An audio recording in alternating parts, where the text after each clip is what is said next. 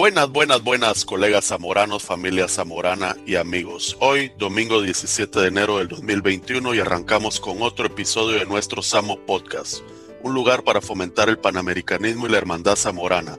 Dentro del staff de entrevistadores de hoy tenemos a los colegas Claudia Kuniyoshi, alias China noventa y siete de Perú, a Andrea Palazuelos, alias Nino noventa y seis de Bolivia, a Juan Carlos Vega, alias Baco noventa y cuatro de Ecuador, y a su servidor José Rodolfo Abascal, Carepa noventa y cuatro de Guatemala.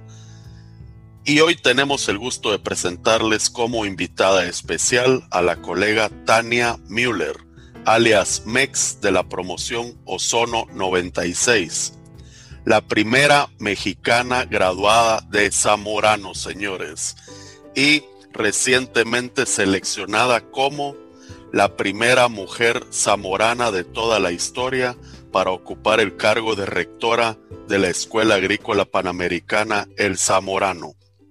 Originaria de México, cuenta con una maestría en Ciencias Internacionales y Medio Ambiente de la Universidad de Humboldt de Berlín, Alemania, y un diplomado en Derecho Ambiental y Recursos Naturales por el Instituto Tecnológico Autónomo de México. También participó en el Singularity Executive Program en Silicon Valley Center y se ha desempeñado como directora de Climate Action Planning Latin America de la organización C cuarenta Series, de la cual impulsa el diseño y adopción de programas sobre cambio climático en megaciudades alrededor del mundo. También como presidenta de la Comisión de Medio Ambiente y Energía de la International Chamber of Commerce de México. También como socia y managing director de Resilio, Desarrollo Inclusivo, Resiliente y Sustentable. En dos mil catorce fue elegida por el secretario general de la ONU como uno de los doce miembros del Grupo Asesor de Alto Nivel de la ONU para el Transporte Sostenible. También fue secretaria de Medio Ambiente de la Ciudad de México y fundadora y vicepresidenta del World Green Infrastructure Network, asociación internacional dedicada a la investigación y difusión de azoteas y muros verdes. Una colega que se ha caracterizado a lo largo de su vida profesional como una apasionada por la mejora del medio ambiente y por crear un mundo mejor, más limpio y sostenible para las nuevas generaciones. Una zamorana de casta, señores, y todo un orgullo zamorano. Así que, Tania, te damos la más cordial bienvenida a nuestro Samo Podcast, y como siempre decimos, el objetivo es que charlemos un rato entre colegas amigos de la forma más cómoda posible y podamos conocerte más como persona, cómo ha sido tu vida dentro y fuera de Zamorano, desde tus inicios hasta la actualidad. Así que, Tania, te reiteramos la más cordial bienvenida a este espacio. ¿Cómo estás? Contanos por dónde te encontrás ahora. Hola, muy buenos días. Muchas gracias por la invitación. Ahorita me encuentro en Barcelona, España, justamente en la organización C cuarenta. Pues bueno, de este lado del hemisferio ya con un poco de frío todavía. Todavía, ¿verdad? Y dándole duro a las nevadas. En Barcelona no tanto, pero sí estamos disfrutando ya eh, de temperaturas. Bueno, ya está subiendo a los catorce, quince grados, entonces muy agradable. Hola, hola Tania, un gusto verte a los, a los años y que, que vayas a ser la, la, la primera zamorana de mujer de, de, de, de cambiar la historia. Solamente te quería dar, dar un mensaje de, de Valerie Wright de Malo, que es la, la viuda de mi tío Simón Malo. En, en mi familia somos eh, trece zamoranos desde mil novecientos cincuenta y tres, que se, que se graduó el primero. Y ella está muy emocionada de, de, de saber que, que Simón falleció cumpliendo su, su meta en la vida, que, la, que, la, que, que una primer, la primera mujer vaya a dirigir Zamorano y vaya a hacer un cambio de época en, en Zamorano como lo fue él. Entonces, te, te, te quería dar, dar, dar ese mensaje que, que, que creo que es un, una cosa muy interesante, que, que falleció Simón justo en los días que fue anunciada tu, tu nominación como la nueva presidenta y, y rectora de Zamorano. Con eso, entremos a la entrevista. Gracias, Baco. Bueno, un comentario ahí muy breve. Sin duda el doctor es un referente en Zamorano y también pues tuvo muchos retos y abrió, nos abrió la brecha a las mujeres realmente. Claro. Y lo que le costó meterlas, ¿verdad? Porque fue casi que, claro. que luchar contra toda la tradición de, de cuarenta años, ¿verdad? Prácticamente, ¿no? O sea, le, le dijeron que estaban poniendo, poniendo en riesgo toda la tradición zamorana y que seguramente la escuela iba a desaparecer con su desacertada decisión. Claro. Pero tenía la, la, la visión correcta. De incluir a la otra mitad de la humanidad en la, en la educación zamorana, solo eso. Ajá. Imagínate. Bueno, bueno, Tania, nosotros siempre nos gusta arrancar eh, un poco cronológicamente y quisiéramos preguntarte si nos pudieras compartir un poco de eh, dónde nace Tania Müller y, y dónde crece y cómo es eh, su infancia, si nos pudieras compartir algo de eso. Claro, nací en la Ciudad de México, pero a una edad muy temprana eh, con mis papás nos fuimos a Estados Unidos. Entonces los primeros diez años estuve en Phoenix, Arizona. Posteriormente nos mudamos a Alemania, en donde hice la secundaria, y ya básicamente llego a la Ciudad de México a los quince años, donde realizo la preparatoria. Y bueno, justamente después de la preparatoria fue cuando decidí irme a, a Zamorano. Pero bueno, eso, eso, tuve la oportunidad de, de poder sí integrar varias culturas mientras fui creciendo. Y eso creo que es una gran ventaja y una oportunidad que nos permite, sí, integrar distintas formas de, de pensar, de ver las cosas, de ver el mundo. Es una gran oportunidad el, el poder haber vivido en, en estos tres países. Tania, entiendo que tu mamá es de México y tu papá alemán, ¿no? Sí, mi mamá es mexicana, de la Ciudad de México. Mi papá es de alemán, del lago de Constanza, al sur de Alemania, casi frontera con Suiza, una, una región muy bella. Entonces tuviste esa influencia de ambas culturas desde pequeña y a lo largo de toda tu vida. Sí, realmente fue crecer en un hogar bicultural, desde los idiomas, eh, los, la, ¿no? la parte culinaria, las costumbres, desde lo que es el Día de Muertos, que es una de mis festividades favoritas, hasta lo que puede ser eh, ¿no? San Nicolás en, en Alemania. Entonces realmente sí, yo he disfrutado mucho poder, eh, esa biculturalidad en, en mi educación y en mi vida. Ya me imagino. Hablando los... No, perdón. No, creciste hablando los dos idiomas entonces, los alemán y español. ¿Inglés? Sí. Mi, mi, mi papá solo nos hablaba en alemán, mi mamá solo en español. Y bueno, en, en algún momento en, en Estados Unidos que tuvimos que iniciar la escuela, sí, fuimos aprendiendo también el inglés. Entonces realmente los tres idiomas eh, se dieron simultáneamente de manera muy natural. Buenísimo.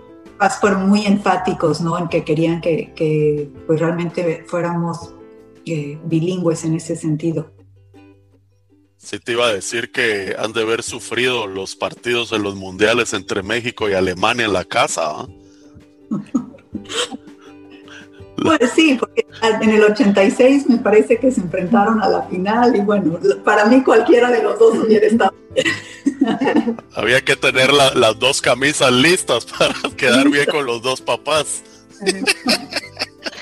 Bueno, Tania, entonces eh, cuéntanos... Eh, Saliste bachiller en México y yo sé que en México hay algunas universidades de, pues de agricultura, como Tecnológico de Monterrey, he escuchado de la Chapingo. Eh, ¿Y cómo se da de que tú te enteras del Zamorano y, y, y de su existencia para llegar ahí? Ya tenía mi aceptación en el Tecnológico de Monterrey, en el campus de Querétaro. Pero mi papá me comentó a través de, de un amigo que existía Zamorano, que era, una, que era una excelente escuela en términos de agricultura. Y bueno, mi papá realmente me impulsó para que conociera Zamorano, para que pudiera evaluar mis opciones. Y así fue como al final tu, tuve la oportunidad de viajar a Zamorano. Y una vez que conocí la escuela, el método de enseñanza... Al final me encantó, me encantó que la parte de aprender haciendo, el campus, y sabía que iba a ser un, un mayor reto graduarme del Zamorano que del Tecnológico de Monterrey. No solo, eh, digo, por supuesto que el, el TEC de Monterrey es una gran institución académica, pero todo lo que implica el, el trabajar, ¿no? La disciplina. La de parte Zamorano, práctica, la disciplina, la exacto. Disciplina, los baños con agua fría, el adaptarte a todo ese sistema a una edad tan joven, estar lejos de casa, eso también es un reto. Tania, ¿y cómo, ¿y cómo fue ya en el momento, la verdad? Porque yo sé todo el glamour de Zamorano, la mejor universidad de, agrícola del mundo, como decía mi tío, pero ya el momento que uno está ya en las últimas, llega al, al Toncontín, ya es una primera impresión medio pescado, ¿no? O sea, ya, desde que aterriza, ahorramos el avión y empieza a temblar. Sí, pero luego, Tania fue, fue antes de ir a la escuela, ella fue, fue a visitar, entonces ella sabía bien. Sabía muy bien bueno, lo que se metía. Uno, uno se baja del avión, le, sube, le, le suben ahí, o sea, hace toda la migración, esa media, media básica, y, pasa, y ya le suben al, al, al bus y, com, y, y comienza el, los primeros indicios de, de recluteo, porque ya, comienza, ya comienzan los de años, los que se quedaron ahí, no fueron a su casa en, en Navidad de segundo y tercer año, a decir, bueno, suban, reclutas, que sí, que no. Y uno uh, comienza en, en, en el busito viejo ahí el, el camino a la escuela, y finalmente en esa curva, abajo muestran una cosa seca con unos edificios de piedra y dicen, ahí está el Valle de la Injusticia y la Maldad.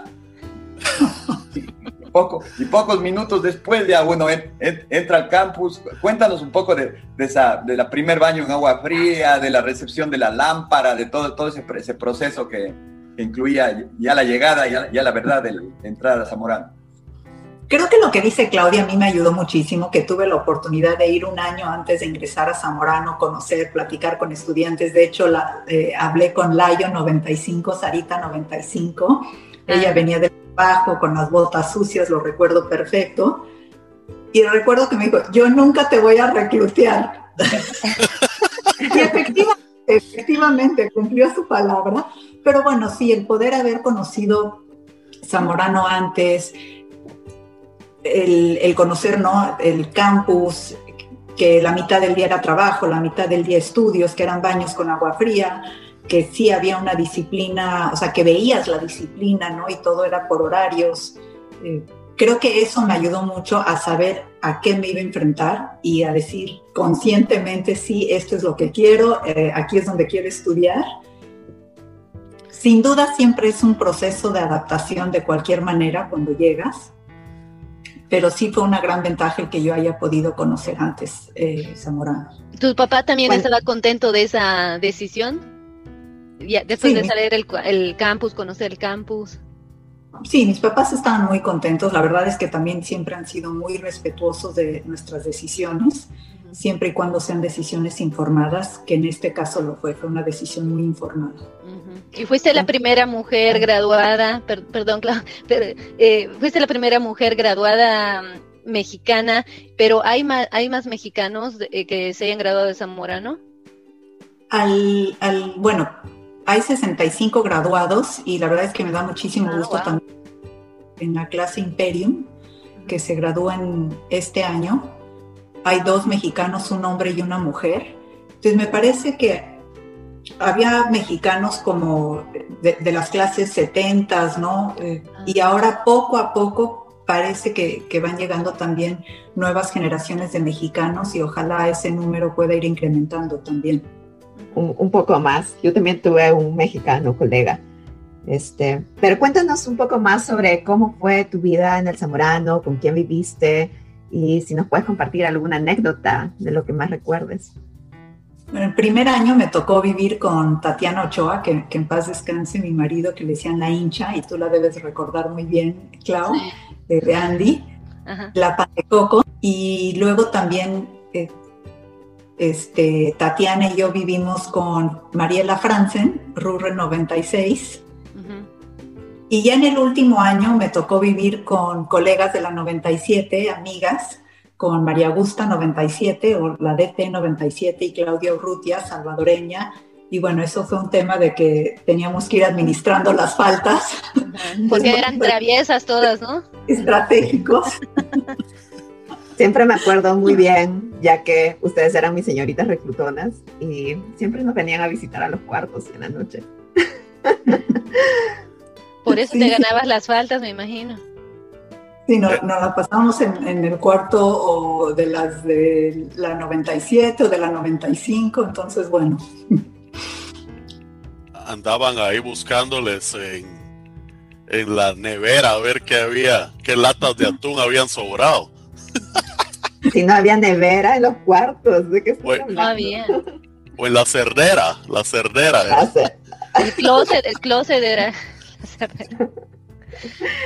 Tania, ¿qué? Dale, Clau. No, que nos cuente, Tania, una de sus anécdotas que más haya marcado en la escuela. Lo que más te haya gustado, algún cagadal que hayas hecho, que te ah, ha quedado bueno, grabado en tu memoria. Nadie se escapa de eso. Yo tuve una en tercer año en la planta de cárnicos. Ya estábamos listos haciendo la pasta y se me fue un, un este... Un vaso de plástico, una, creo. Una espátula de plástico, una espátula. Entonces, bueno, se incorporó todo eso a, a, a la pasta que ya estaba lista. Y obviamente pues, se tuvo que descartar. Ajá. Por supuesto que le, le, le informamos al instructor, pero bueno, de esas yo creo que todos tenemos muchas que contar, ¿no? Ah, y esa quedó bien grabada en el, en el anuario. Sí. A ver si no nos dieron de cena esas salchichas ahí en el comedor, ¿verdad? Tania, también estuviste en la época del Mitch, ¿no es cierto? Estuve en, ya ahí estaba en cuarto año en el Mitch, ya estábamos en la última etapa antes de terminar la tesis. Y esa fue una vivencia muy interesante porque realmente me parece que reflejó lo resiliente que, que son los zamoranos, su capacidad de, de adaptación y de solidaridad ante la adversidad. Y el Mitch fue eso, fue... fue un momento muy difícil, eh, sobre todo para las comunidades aledañas, ¿no? Estaba la carretera, no se podía llegar a Tegucigalpa. Entonces, realmente ahí me parece que fue un reflejo, reitero, de solidaridad, de resiliencia, tanto de la escuela como de los estudiantes, de colaborar con las comunidades y algo así te deja marcado. Uh-huh. Sí, sí, porque la vez pasada hablábamos con Isidra, ¿verdad? Que también estuvo para el Mitch y nos contaba ahí cómo se organizaron grupos para ir a asistir eh, comunidades aledañas y, y, pero dice todo ese esa experiencia, ¿verdad? De organizarse, de colaborar, de todo fue sumamente fructífera en, en su vida, ¿no? Porque un momento puntual, pero que le marcó bastante, ¿no? Cuéntanos sí, un poco de tu experiencia en, en las clases, de los otros módulos, quiénes eran tu, tus compañeros de módulos. ¿Sentiste algún momento que te querías ir de Zamorano porque las clases iban muy fuertes o porque ya en algún momento en alguna clase ya estabas al filo de irte a recuperación? ¿Sentiste esa presión extrema que, que, sentía, que han sentido muchos colegas? En la parte académica la verdad es que no. Eh, mi coco siempre fueron las faltas. Ahí sentí que me iba a Prunia en, en tercer año, la verdad, cuando me pusieron la número veinticuatro, la veinticuatro, claro, la veinticuatro. Wow. Ahí sí ya soñaba que, que, que me iba a Prunia. ¿No te llevabas bien con la inspectora, Tania? Bueno, como decía. No seguía el reglamento.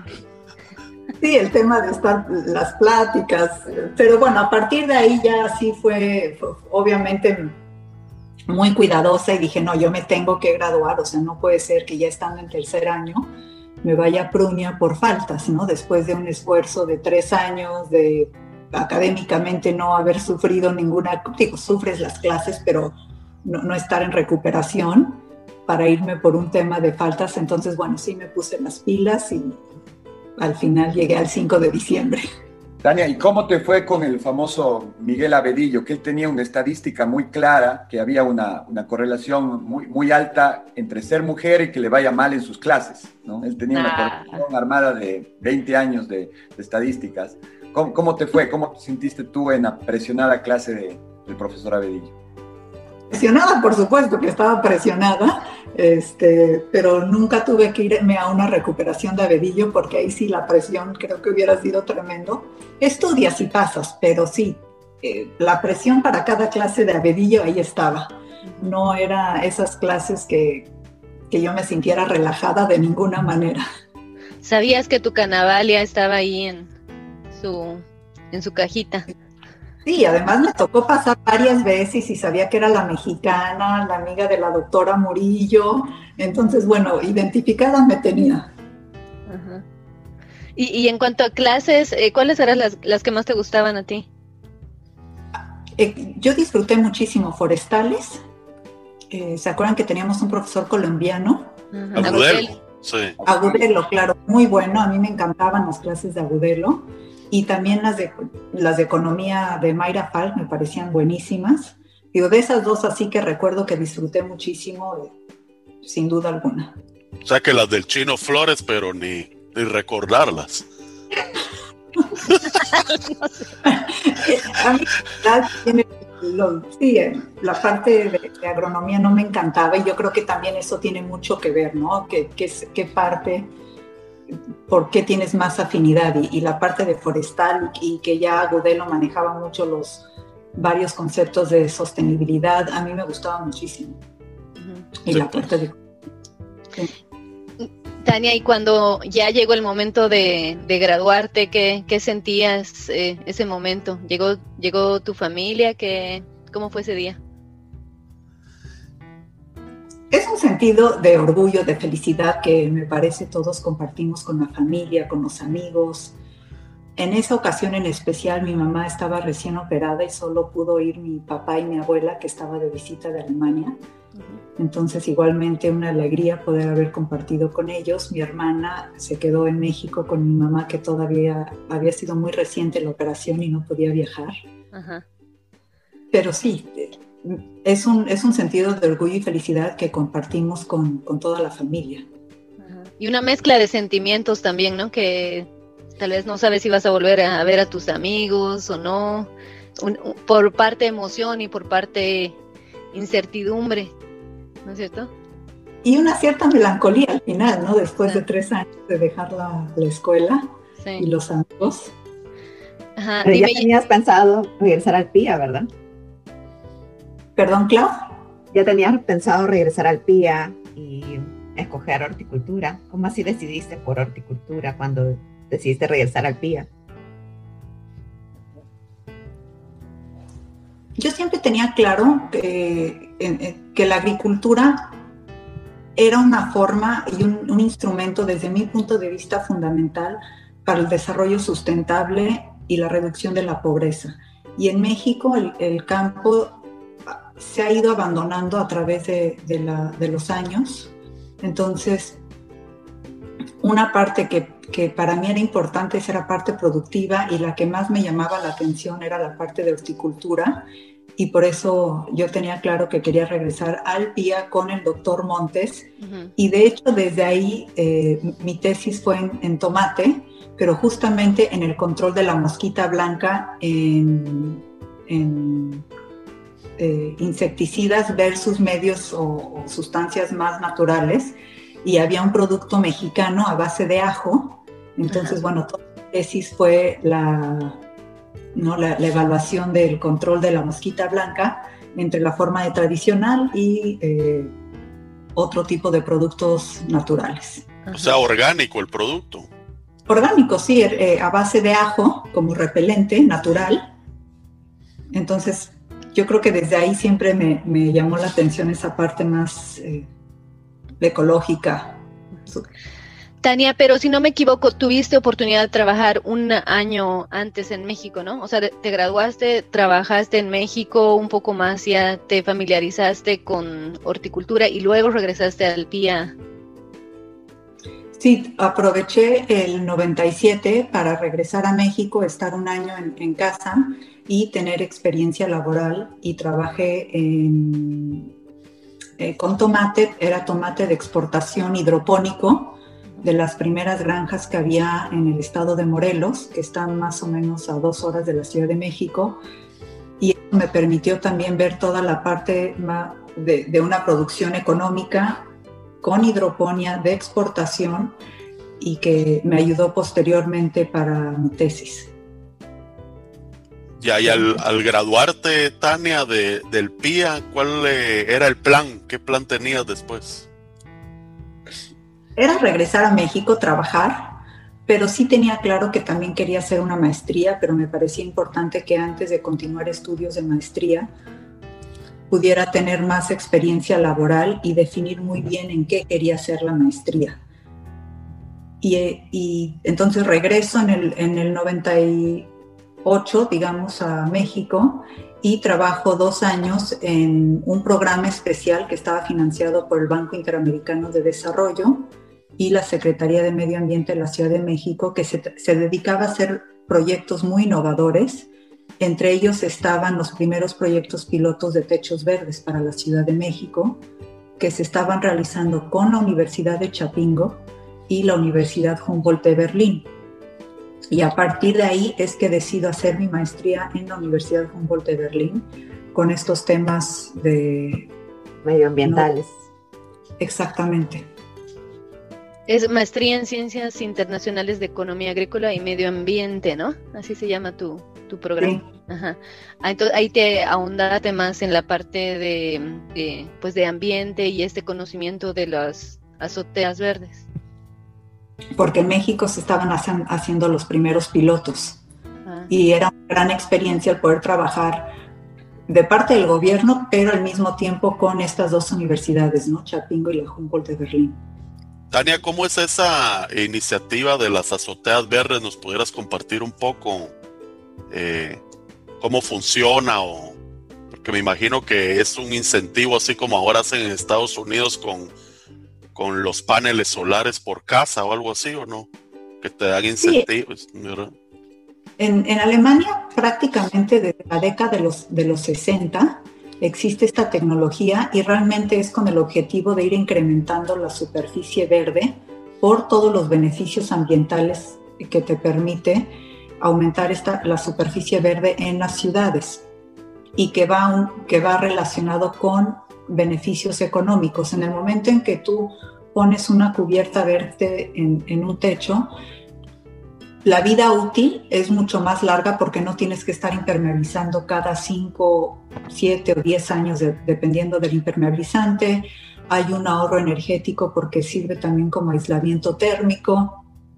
Y tienes toda la parte ambiental desde la purificación del aire, ¿no? la, la retención de partículas contaminantes finas, y que hoy en día ya se utiliza esta, este, estos sistemas para que también sean espacios productivos, y eso lo vemos ya muchísimo en Estados Unidos, donde hay mucha producción eh, de hortalizas en, en estas naves industriales. Entonces hacen un sistema muy ligero, pero aprovechan estas superficies que prácticamente no tienen hoy en día un costo, ¿no? Como la tierra que se rentan, claro, las hectáreas.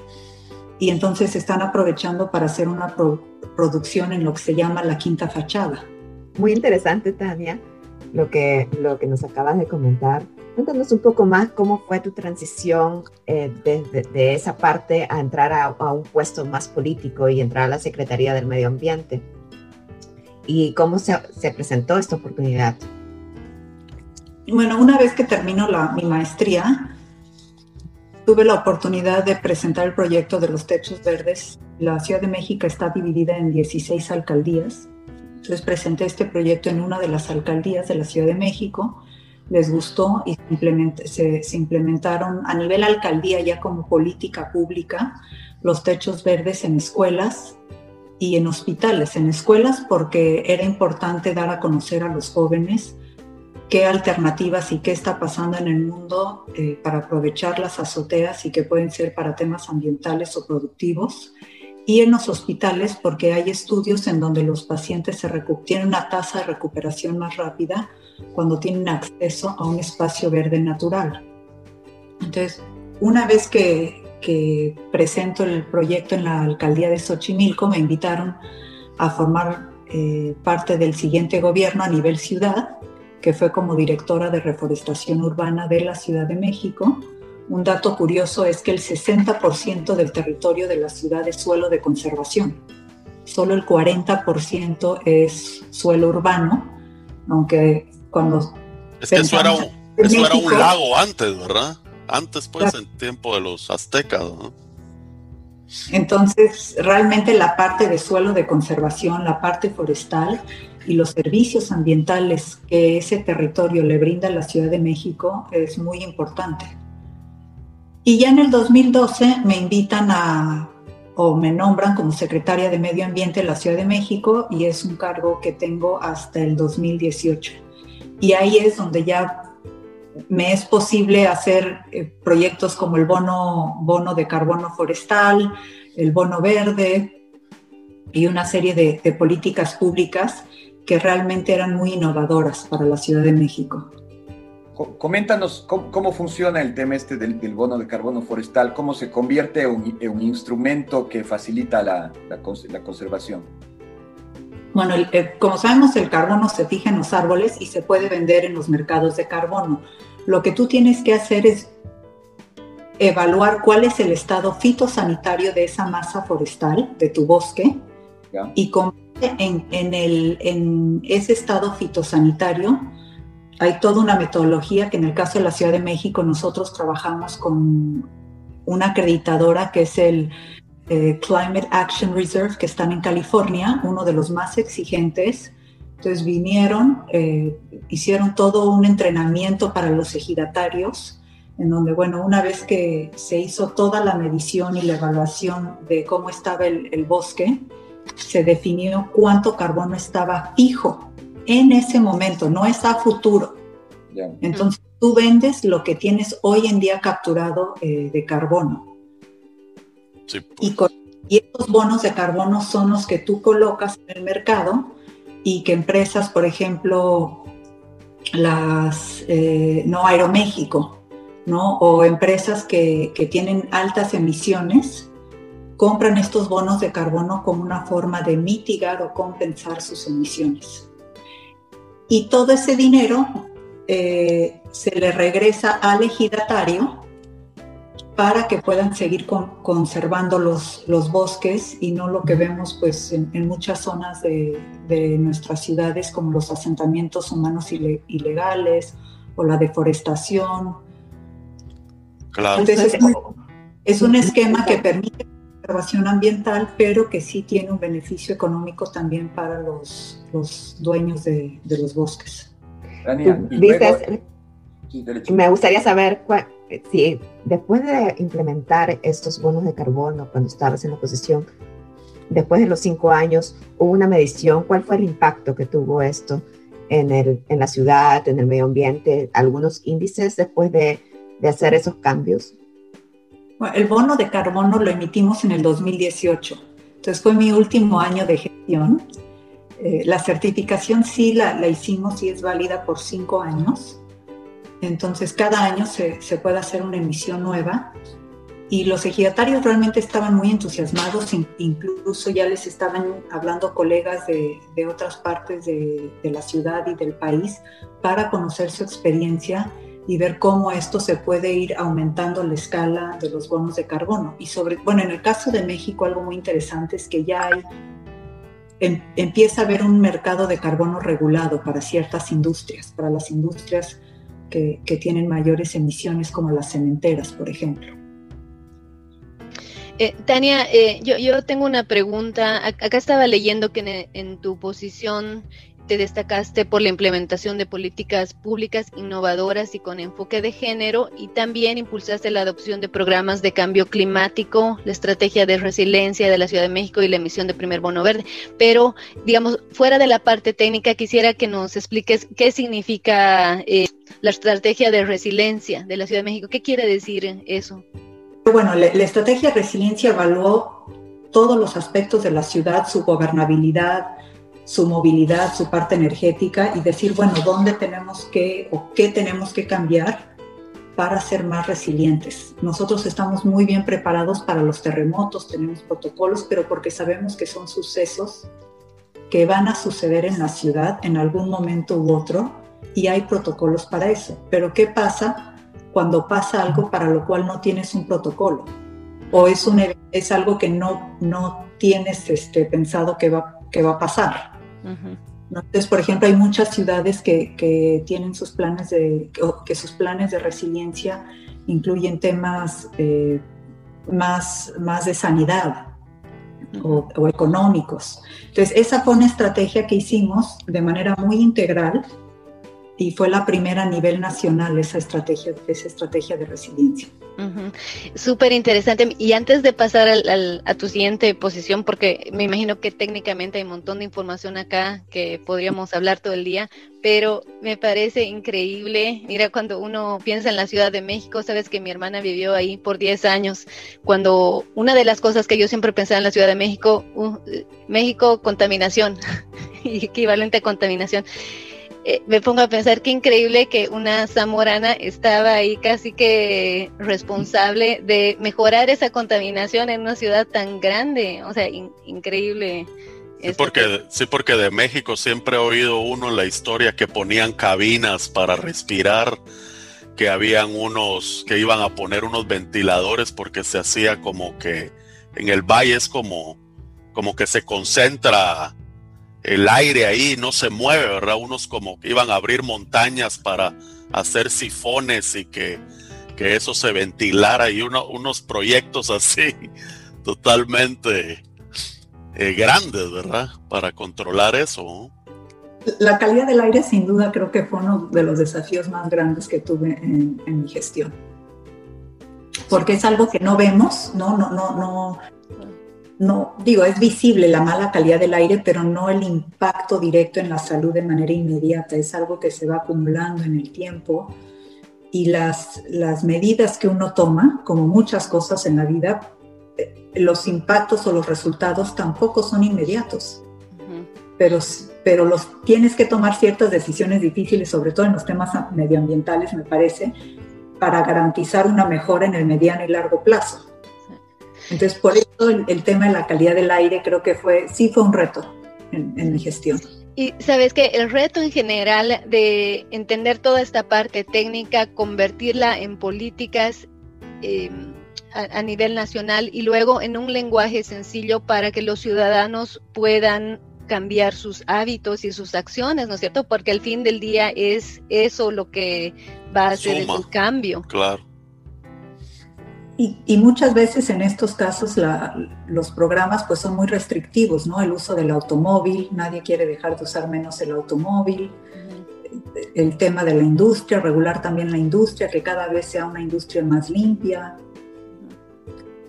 Entonces, Andy, no sé. mencionó, Andy mencionó también las políticas de enfoque de género. ¿Podrías expandir un poquito más sobre eso? Sí, claro. Por ejemplo, en el programa de cambio climático, Hay una par, uh, en, en la zona rural todavía se cocina muchas veces con leña, entonces ese es, eh, las emisiones de, de cocinar con leña incluye carbono negro que incide directamente en lo que es el cambio climático, pero es un factor que daña la salud y el sistema respiratorio. Y quienes mayormente se ven afectadas son las mujeres, simplemente por el rol que, que hay, ¿no?, en las familias, de que es la mujer quien cocina, es la mujer quien va por la leña. Entonces ahí eh, tuvimos todo un programa justamente de, de generación energética a través de, eh, el metano de los animales que tenían en, en estas granjas o en estas zonas rurales como un medio, eh, digamos... Una alternativa. De esta alternativa que atendía tanto un tema de cambio climático, pero también un tema de salud eh, específicamente hacia las mujeres. Tania, y luego vemos que, que por, tu, por tu buen desempeño en esta posición, el, secre, el secretario de las Naciones Unidas, Ban Ki-moon, te nombra dentro de doce, doce expertos de un consejo asesor para, para asesorarlo en, en los temas de transporte sostenible. ¿Cómo, cómo fue esa, esa experiencia? ¿Quiénes eran los, los otros miembros de este, de este consejo asesor? Eh, cuéntanos un poco de eso. Fue un cargo honorario durante tres años, en donde éramos eh, doce miembros efectivamente de las distintas regiones del mundo. Entonces, por ejemplo, estaba el presidente de la Asociación eh, Ferroviaria de, de Francia, y que tenía un, un asiento en, en el Comité Europeo. Estaba la alcaldesa de Santiago de Chile, estaba la presidenta de, de eh, del sector de, de aeronáutica de Estados Unidos, y el objetivo era entender cuáles son los retos del futuro del transporte, no solo de las personas y la movilidad de las personas, pero también en temas tan relevantes como los zonos logísticos y cuáles son los retos en cada región, porque no es lo mismo hablar de la logística en Europa o en Asia que en Latinoamérica. Entonces, al final del día se hizo un documento en donde le eran recomendaciones para el secretario general de cómo se podía abordar el tema de la movilidad hacia el futuro en cada uno de los ejes, ¿no? En la logística, en la movilidad de las personas, en los hubs que se están desarrollando. Una experiencia muy enriquecedora, de, no solo a nivel de quienes conformaban el, el board, pero por supuesto también entender los retos que se tienen en las distintas regiones del mundo, pero cómo al, al mismo tiempo estamos todos interconectados hoy en día. Pero ahí es donde, eh, bueno, se dice que conforme el, las ciudades o los países van eh, creciendo exponencialmente, va como que haciéndose más agudo el problema de la movilidad, ¿verdad? Y los efectos, ¿verdad? Se va haciendo más agudo el tema de la movilidad, pero claro, tú ya ves aquí en Europa que hay, por ejemplo, los primeros, los primeros eh, eh, viajes logísticos con camiones autónomos. Uh-huh. Por supuesto, por supuesto para que llegue, y bueno, y eso te lleva a una eficiencia en tiempos, en, en varios aspectos muy importantes. Esa no es nuestra realidad en Latinoamérica, pero ¿qué sí podemos hacer en Latinoamérica? Pero eso depende de una re- regulación a nivel nacional. La regulación de los horarios en los que pueden transitar los camiones. Eh, no, no sé si en sus países eso ya está regulado, en México no está regulado. Entonces, en términos de tráfico, eso impacta muchísimo el que no haya horarios en los cuales, eh, sobre todo, por ejemplo, los camiones de doble remolque puedan transitar. Qué tan eficientes son o, o qué tan exigentes somos en las emisiones de estos vehículos, ¿no? Que muchas, la mayoría son a diésel y que esos tienen un impacto nuevamente en la calidad del aire, carbono negro, pero todas esas emisiones también se van depositando en los cultivos. Entonces realmente es, ¿no? el, el panorama es muy amplio y me parece cómo atendemos esos retos, pues por supuesto depende de nuestro contexto. Y si no lo atendemos de una forma responsable, por supuesto, eh, se va a ir agudizando el problema. Y como todos sabemos, pues el tema de logística es un tema también de costos, es un tema económico al final del día. Claro. Tania, eh, veo que esta posición que, que tuviste fue al mismo tiempo que tú seguías como secretaria de Medio Ambiente, ¿no? Pero me imagino que te eh, dio la oportunidad de, de conocer, oír otras experiencias, otras visiones para tú misma trabajar en tus uh, políticas para México. ¿Fue, fue así? Sí. Eh, lo que pasa es que escuchas lo que está pasando en Norteamérica, en Asia y en Europa, y claro, es, es tan alejado a nuestro contexto ah. que sí ves hacia dónde van, pero que bueno... A nosotros nos falta mucho para llegar, me parece, a, a sistemas en donde pueda haber una logística autónoma, ¿no? Ya, yeah. Pero tus decisiones tal vez, eh, bueno, te basabas un poco en, en tu realidad, en la realidad de México, pero sabiendo qué estaba pasando en los países más avanzados. Por lo menos, ¿qué pasos tienes que dar para llegar? Ah, bueno. A, hacia estos sistemas mucho más eficientes. Uh-huh. Dime, también veo que en, entre tus eh, posiciones te nombraron como presidenta de la Comisión de Medio Ambiente y Energía de lo que sería la Cámara Internacional de Comercio de México. Eh, ¿sí? ¿Cuál, cuál fue tu rol acá como presidenta de esta Comisión de Medio Ambiente? Una vez que terminé en la Secretaría de Medio Ambiente, la I C C de México me invitó a, a, a través de una terna, una propuesta, me propusieron como presidente de la Comisión de Medio Ambiente, y ahí realmente la misión de la I C C es, es estar promoviendo eh, un, un, que el sector privado realmente sea un, un sector que se desempeña de manera muy responsable en términos sociales y sustentables. Y mi rol como presidenta es, era, es sobre todo estar organizando foros, tener invitados, hacer posicionamientos sobre la política pública que, ¿no? que hay en términos ambientales de parte del gobierno, tanto a nivel nacional como local, y poder mantener esta relación, digamos, para que justamente también desde el sector privado se pueda incidir y expresar las, las preocupaciones, pero también las propuestas hacia las políticas públicas que se están desarrollando uh-huh. en el gobierno. ¿Cuánto tiempo estuviste en esa posición, Tania? En esta es, posición es... Desde el dos mil diecinueve a, al día de hoy la mantengo, porque es un rol honorario, uh-huh. entonces es también un rol en donde constantemente tenemos interacción con las otras comisión, con la comisión eh, de otros países de medio ambiente. La I C C es interlocutor y consultor para grupos como el G veinte, la O E C D, las Naciones Unidas. Entonces también hay muchas propuestas que vienen desde la I C C o que eh, estos, estos organismos utilizan a la I C C como un grupo consultor, a base de la experiencia de quienes forman la I C C y las distintas comisiones. Uh-huh.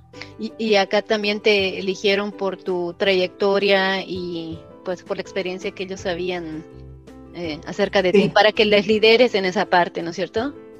En, en esta parte, y bueno, tengo, ahí, estamos conformados con vicepresidentes, entonces somos tres vicepresidentes, una presidenta, entonces a lo largo del año hacemos conferencias, Eh, a nivel local, regional, internacional, en donde también puede haber este intercambio eh, dentro del sector privado. Uh-huh. Tania, y en, en la reciente posición que, que estás eh, como directora de Climate Action Planning de Latinoamérica, de la C cuarenta Cities, ¿verdad? Eh, ¿nos pudieras comentar, eh, porque ese es el cargo, ahorita estás trabajando en eso, ¿verdad? Que estás dejando ya en orden para incorporarte como rectora en los próximos meses a Zamorano, ¿verdad? Pero ¿en qué consiste este, esta posición? Si nos pudieras compartir un poco. La organización se dedica a trabajar con las ciudades, principalmente con megaciudades alrededor del, de, del mundo. Y la posición actual es en donde yo soy responsable para las ciudades de América Latina, para que las doce ciudades que son Bogotá, Buenos Aires, Ciudad de México, Curitiba, Guadalajara, Lima, Medellín, Quito, Río de Janeiro, Salvador, Santiago de Chile y Sao Paulo cuenten con un plan de acción climática alineado a los acuerdos de París. ¿Y cuáles son estos, estos acuerdos de París? ¿En qué consiste el acuerdo de París? Bueno, el objetivo central del Acuerdo de París es mantener el aumento de la temperatura media global por debajo de los dos grados centígrados, pero eh, lo más cerca posible a uno punto cinco grados. Y esto para la agricultura, desde mi punto de vista, también se vuelve muy importante, porque sabemos que los impactos del cambio climático, pues hay una afectación a la actividad agrícola. Uh-huh. No sé ustedes qué opinen, pero me parece que, que se vuelve muy relevante también entender cuál es esta vulnerabilidad hacia la actividad agrícola y cuáles son las acciones de adaptación que podemos realizar ante estas, ¿no? Cuando ves el aumento de la temperatura o que ciertas regiones van a tener escasez de agua, cómo esto impacta en la migración. O sea, son, son temas que realmente, aunque pudieran parecer aislados o de un solo sector, realmente tienen un impacto transversal, en mi opinión, por supuesto. Se involucran práctica. ¿Cómo? Tania, eso se ve acá ya en los Andes de Ecuador, donde zonas que antes producían frutales, ahora no pueden hacerlo más, y ya están produciendo café, que antes se producía más abajo, y la frontera agrícola y de, y de producción de, de, de cultivos de, de, de, de el ciclo templado va subiendo. Entonces toda la adaptación que, que requiere eso en, en, en términos de conocimientos, de, de, de, de cambios de rutas logísticas para sacar la producción, es, es un cambio gigante que tiene el cambio climático sobre la agricultura, sin duda. Claro, y, no, y, los, y los costos también que sobrelleva, eh, si miras específicamente al productor, ¿verdad? Porque Eh, mutar a otra región, a otro lado, eh, necesita tomas de riego, necesita instalaciones, necesita un montón de cuestiones que tal vez no existían, ¿verdad? y entonces no solo es plantar los, las nuevas plantas acomodadas a ese nicho, sino que, y también con la incertidumbre de al cuánto tiempo me voy a tener que mover otra vez, ¿verdad? O sea, y las plagas cambian, se mueve todo el ecosistema, el ecosistema y todos los, todo, todas las, to, todo, todo el sistema va, va moviéndose a, dif a diferentes regiones porque va sub, subiendo la temperatura promedio. Y esto es un reto enorme. El otro día leía que la FAO estimaba que en América Latina doscientos setenta millones de personas dependen de la agricultura, que ya somos la región, eh, uno de los principales productores y exportadores de alimentos al mundo. Entonces, pero que al mismo tiempo vamos a ser de la, o somos de las regiones más vulnerables al cambio climático. Claro. Porque al mismo tiempo que va subiendo la agricultura de altura geográfica, va impactando las zonas de producción de agua, que en este caso de, de los Andes ecuatorianos son los páramos, ¿no es cierto? Entonces la producción de papa sube, baja la cantidad de agua, en las partes bajas de la cuenca se, se comienza a tener, a tener sequía que antes no se, no, no se la tenía. Entonces es un, es un cambio de, de todo el modelo de, de producción altamente disruptivo y significativo. Sí. Tania, una, solo una consulta. Desde, eh, en ese sentido, desde tu punto de vista profesional, eh, ¿cuáles crees que son los emprendimientos o proyectos más eh, novedosos ambientales que se pudieran venir de cara al futuro? Yo creo que una parte importante eh, de la innovación en la agricultura es que abarca todas las dimensiones, obviamente, desde el ciclo de, de producción hasta la cadena de valor. Y que sí, la innovación suele relacionarse con la parte, digamos, directamente de la tecnología, pero que también la innovación pueden ser procesos o formas de, de organización nuevas o existentes que uno va incorporando. Entonces, para no quedarnos, ¿no?, con la idea de que innovación solo es tecnología o digitalización. Correcto. Y sí creo que para los jóvenes eh, y el bueno, para nosotros mismos, el tema de fintech y de agricultura, que justamente ayer en la llamada de A G E A P, el presidente de A G E A P Guatemala, Guatemala Lucas, de la clase dos mil dos, me decía que ya están, que ya están trabajando, tienen proyectos de fintech y agricultura en Guatemala y que están trabajando con organizaciones en Europa. Entonces, el, eh, eh, esa parte va a ser muy relevante eh, en temas de, de lo que viene para el futuro. Pero también cuando vemos, por ejemplo, el, el currículum de, de muchas de las universidades que ya están incorporando en la parte de agricultura, que son todos los temas de blockchain y agricultura, ¿no? El Big Data y cómo analizas esos datos para el sector agrícola, eh, cómo utilizas eh, toda la parte de, de tecnología en captación de datos a través de sensores. Me parece que la agricultura de precisión, eh, ¿no? Ya se habla de la e-agricultura, incluso para América Latina. O sea, toda, la, toda esa parte de innovación digital y tecnológica va a ser un disruptor eh, a nivel global y en América Latina sin duda alguna, pero también son muchas oportunidades las que tenemos eh, de frente. Sí, habla, hablando un poquito de eso, ¿verdad? Eh, a mí me tocó, me toca trabajar con unos productores de aguacate aquí en el norte de California y la vez pasada me sorprendí porque eh, me decía el manager, me, me empezó a contar y a explicar, ¿verdad? Tienen sensores, o sea, todo lo tienen automatizado, un campo como de unas veinte hectáreas de aguacate, ¿verdad? Y tienen sensores eh, de humedad, ¿verdad? Pues en el suelo, pero a distintas eh, distancias del árbol, ¿verdad? Va, pues, ponete unos tres metros un sensor, a un metro, hay sensor en el tronco, en la parte baja, en la parte de arriba, en las ramas primarias, en las ramas secundarias, pero es una cantidad de, y le digo, pero ¿cómo manejas? No, esto ya una app ya me dice que si en, en las hojas terciarias o las más jóvenes te baja tal grado la humedad y combinado con el del tronco, Eh, el grado de humedad, pues se activa tanto de agua para riego o todo tanto de dosificación. Y le, y le pregunto, bueno, y, y, pero esto me imagino que eh, es un proyecto. Entonces me dice, sí, un proyecto muy caro, pero puedes creer que desde que lo empezamos se nos subió la producción un cuarenta por ciento automático, uh-huh, solo por implementarlo. Y esto ya queda perennemente.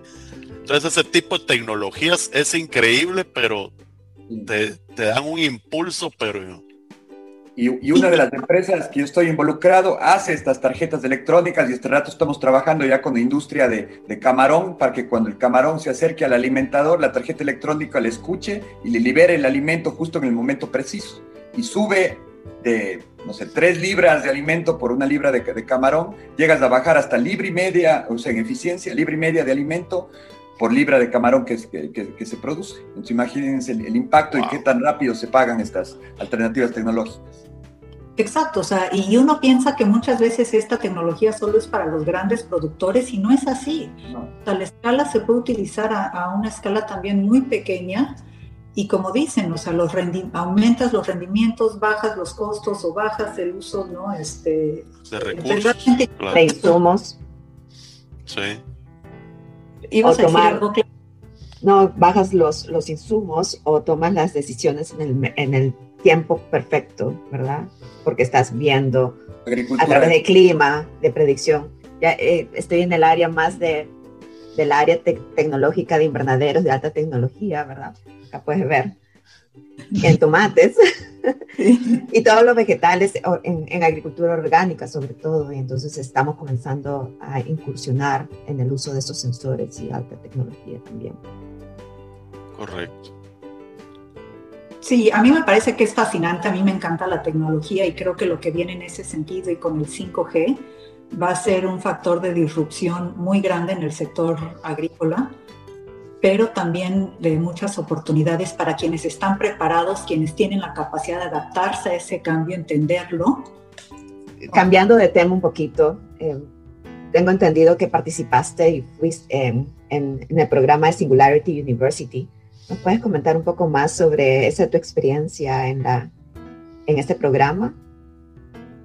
Sí, sí. Y solo para dar un poco de, de contexto, digo, Singularity no es una educación formal, pero la, la finalidad realmente, y como lo dicen ellos, es, ¿no?, reunir, educar, inspirar a, a las personas que realmente se, se interesan por comprender y facilitar el desarrollo exponencial de, de la tecnología, pero sobre todo con el objetivo de resolver estos grandes desafíos de la humanidad. Entonces, pa- parte de los socios fundadores son patrocinadores y empresas como Google, Nokia, LinkedIn, este, XPRIZE de, de Elon Musk.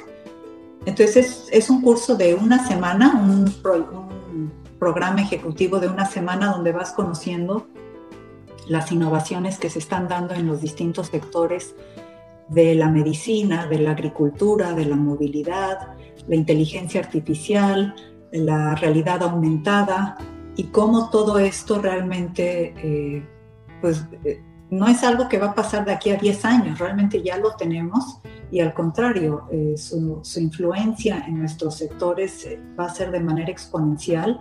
Entonces, ¿dónde están las oportunidades? Pero también, ¿cómo se tiene que adaptar tu sector para que no te quedes fuera del juego? Uh-huh.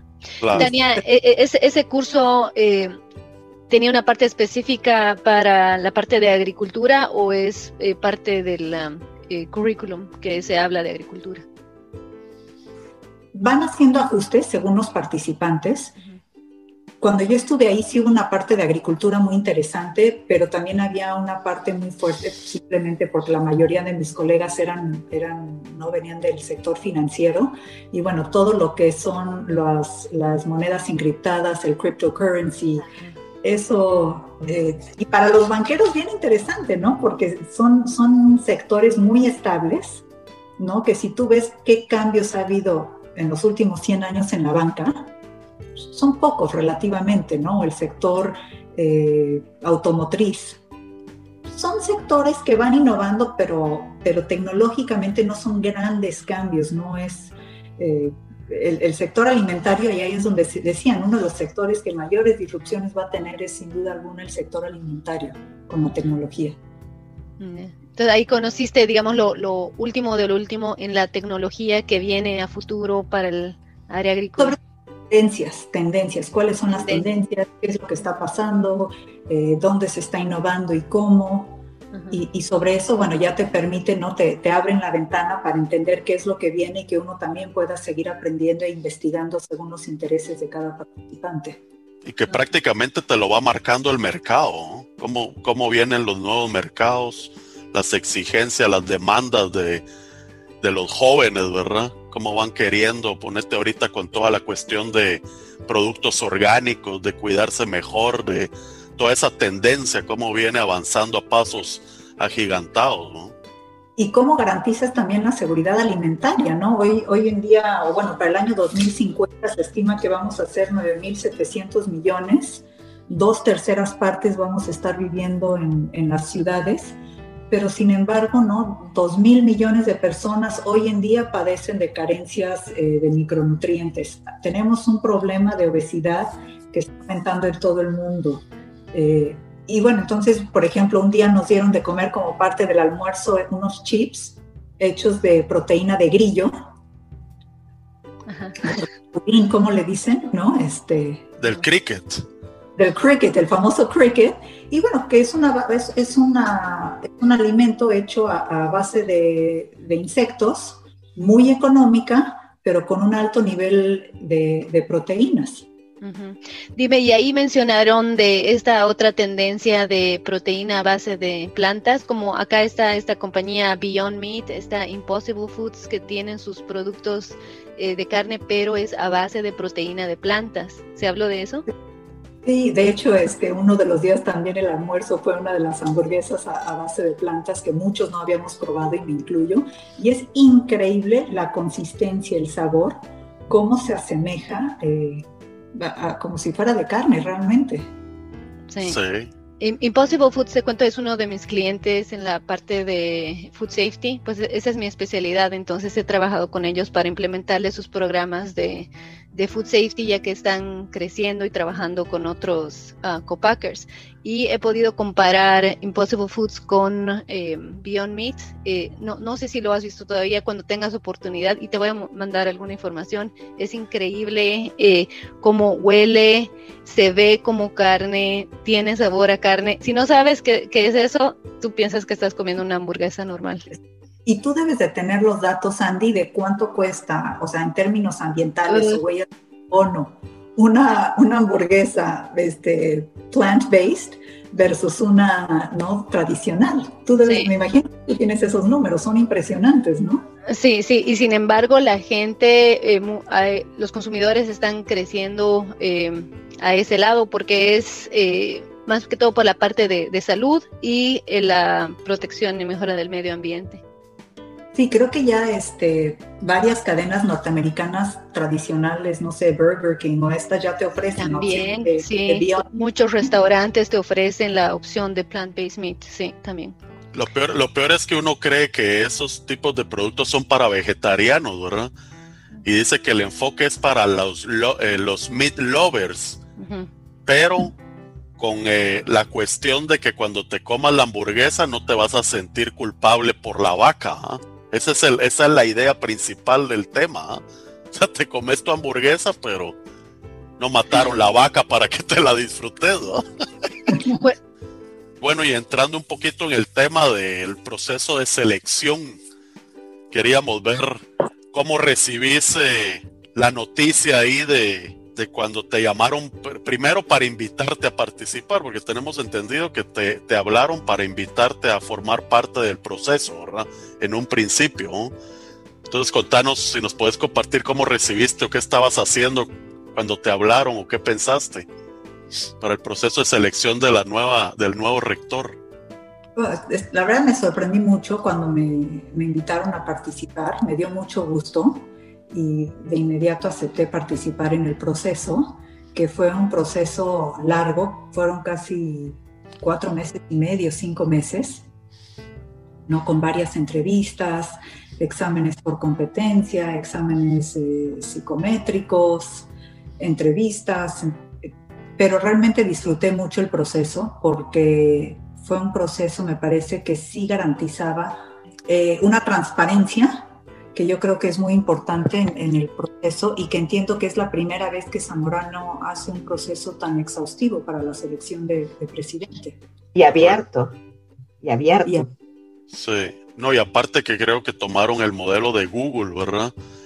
De evaluar eh, o tomar mucho en cuenta las competencias y no tanto los grados académicos, ¿verdad? Porque por eso es de que dispusieron, pues, no solo tomar P H Ds para candidatos, sino también eh, profesionales con maestría, ¿verdad? Porque con las competencias iban a nivelar eh, el proceso, ¿verdad? Entonces ahí casi que te tocó enfrentarte con P H Ds de alto rango, ¿verdad? ¿Cómo es eso? Bueno, la Tania, la Tania que es primera en todo, va a ser la primera que no tiene P H D, para, que va a ser la, la cabeza de Samuel. Pero, pero Tania, ¿quién, ¿quién te, o sea, cuando te invitaron, te llamaron, tú qué estabas haciendo y qué fue lo primero que se te vino a la mente? ¿Cómo o sea, te enteras? Ajá. Ya me habían mandado, no, bueno, sí me enteré que estaban buscando este, eh, no, el nuevo presidente. Me buscó Jorge Restrepo, yo no lo conocía, no tenía el gusto de conocer a Jorge, me contactó y, y no me mandó. Yo ya había visto la convocatoria, la verdad es que la, desde que leí la convocatoria me gustó mucho el enfoque que hacían en términos de cambio climático, de sostenibilidad. Me, me parecía que, era, que abordaba los, los retos de las siguientes generaciones de zamoranos en una visión muy integral, y los retos tanto para la escuela como para el siguiente presidente, pero también las competencias que buscaban. Entonces, en cuanto me buscó Jorge, acepté participar en el proceso y les comento, pues sí fue un proceso largo. Exhaustivo. Lo que me llamó la atención, porque, bueno, no, no sé si han escuchado el capítulo veintisiete, creo que es Nos Rodó. Eh, Oscar eh, da bastante detalle del, del proceso y en qué consistió, y me pareció interesante eh, que tuvieron la eh, oportunidad de entrevistar a personas que hayan trabajado contigo, como tu, eh, tu manager, gente que te reportaba, gente que trabajaba lado a lado. Eh, eso me pareció súper interesante del, del proceso. Sí, era como para hacer un mapeo del candidato, ¿verdad? Entonces dice que al final convergían todos los, los eh, la información para realmente sacar una un criterio, ¿verdad? Del desempeño del candidato. Y que además esto, este proceso y cómo lo llevaron a cabo me parece que también va a servir para la acreditación que está buscando Zamorano a nivel internacional, ¿no? El cómo elige a sus presidentes, pues siempre es una parte importante. Correcto. Y, y contanos dónde te, porque me imagino que al principio pues es una incertidumbre de que, como dijeran, vas al ruedo contra un montón de, de ponentes eh, muy buenos, ¿verdad?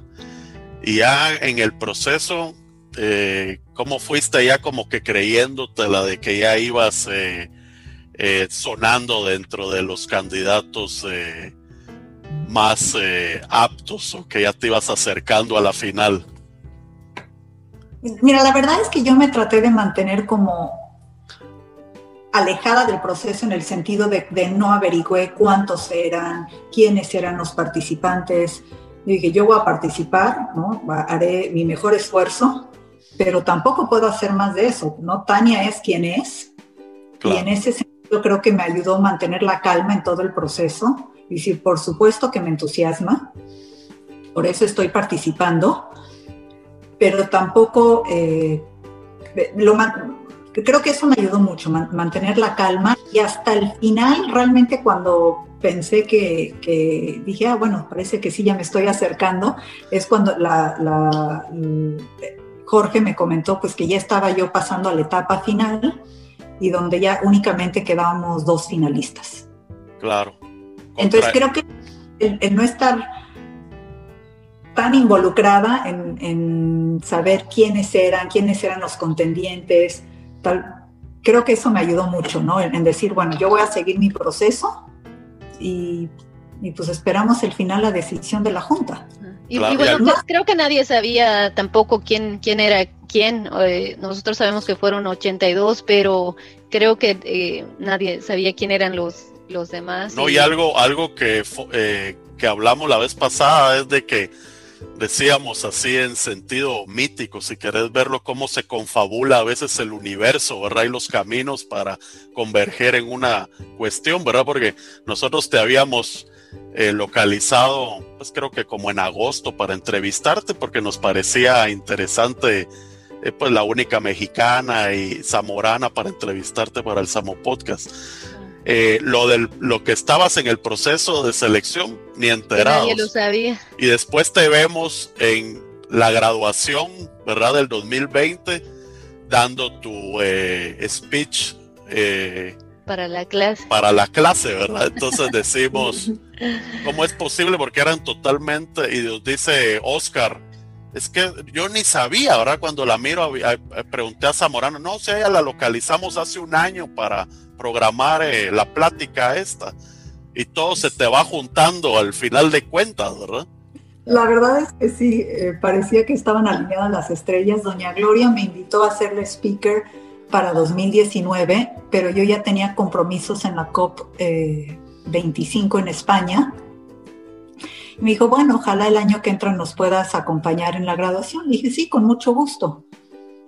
Pero bueno, no, no tenía, yo dije, bueno, seguramente tal vez quieren invitar a alguien más, y cuando me reiteró la invitación, pues fue muy al inicio, el primer trimestre de, de dos mil veinte, que me dijo, oye Tania, contamos con tu participación para este año, para la graduación, y ahí es cuando se empezaba a ver que la pandemia, que sí iba a ser virtual, pero sí, nada, o sea, una cosa no tenía nada que ver con la otra, a pesar de que creo que no había ahí teorías de que ya todo estaba alineado. Estaba armado. Las confabulaciones. A rodar, la, a rodar la noticia en las redes sociales para, para ver si le resulta como cinco días antes. Sí. Del Oscar. Sí. Sí, después, de la, después del speech, eh, también a, a, a varias amigas le llegaron mensajes de, oye, tú que, que conoces a Tania, ¿qué sabes? ¿Está en el proceso? ¿Cómo va? Dicen que es de las fuertes. No decía nada. Vamos a esperar. Final.